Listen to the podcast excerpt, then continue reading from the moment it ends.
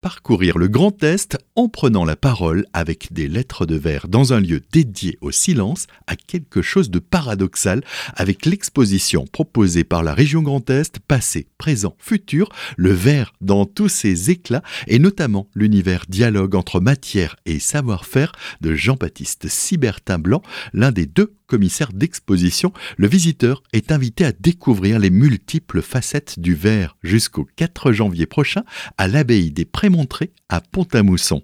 L'exposition commence en rappelant que les diatomées, que l'on pourrait comparer à des planctons, sont les premiers créateurs de verre, puisque leur corps est constitué de silice transparente pour permettre la photosynthèse nécessaire à la vie. Aussi rappeler que le verre est précieux, et au début de notre ère, un kilo d'or vaut 1000 grammes de verre. Puis, ce sont quatre chapitres qui se déroulent et dans lesquels on va découvrir cette histoire du verre, savoir et faire, deux mots qui sont indissociables de la création de tout nouvel objet, l'art du verre ou le verre dans l'art, car si nombreux artistes se sont emparés de ce médium, tel que le vitrail nous le montre et nous le rappelle parfois comme à Strasbourg. Et enfin, le dialogue qui se noue autour des lettres de verre qui sont à l'origine de cette histoire. 26 lettres de l'alphabet au travers de 26 lettres de verre pour illustrer le dialogue des artisans verriers avec la matière ou le rapport du public avec les nombreuses créations exposées ici. Oui, c'est bien un dialogue auquel sont invités les visiteurs. En premier lieu, au dialogue des verriers avec la matière et puis au dialogue que l'on a de manière plus intime lorsque l'on découvre une œuvre. Chacune de ces lettres est une petite architecture. Ce sont des sculptures, des signes. Et c'est la première fois que j'écris avec ces lettres de verre au prémontré. Le mot dialogue traverse l'installation des 26 lettres, disposées comme dans un tiroir, où l'on rangeait les casses. Peut-être comme pour rappeler aussi que Gutenberg inventa sans doute à Strasbourg les premiers caractères mobiles en plomb. L'exposition est chargée de pièces sensibles, d'anecdotes, qui se sont inventées en imaginant cette histoire. La région est neuve de ces neuf départements. Alors j'ai écrit cette phrase, je suis neuve, à moi toute seule, et on la retrouve en néon, aux couleurs de la région. Et puis Gérald Vatrin a joué avec l'art du feu, ou Maya Thomas, qui recycle des bouteilles de vin d'Alsace, a joué avec des strates topographiques de la région pour écrire et créer comme en miroir la terre et le verre. Des œuvres issues de collections d'artistes de renommée mondiale, mais aussi des créations d'artisans plus locaux installés dans le Grand Est. Oui, cette histoire du verre est bien vivante, car c'est avec les artisans de la région que nous l'avons écrite, avec Antonio Cos qui travaille à Toul, et il nous confie un triptyque en verre, fusé, comme une aquarelle de verre. Nous retrouverons aussi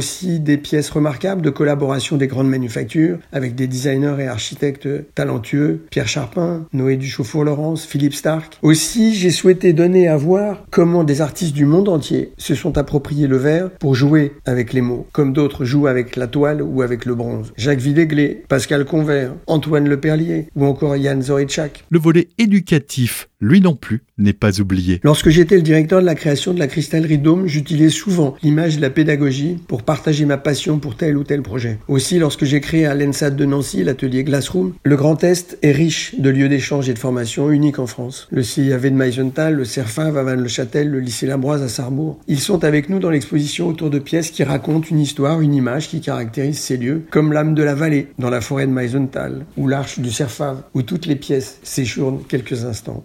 De signes pour écrire cette histoire, pour créer des liens entre les départements, pour faire signe, pour rappeler l'origine du mot design, désignare.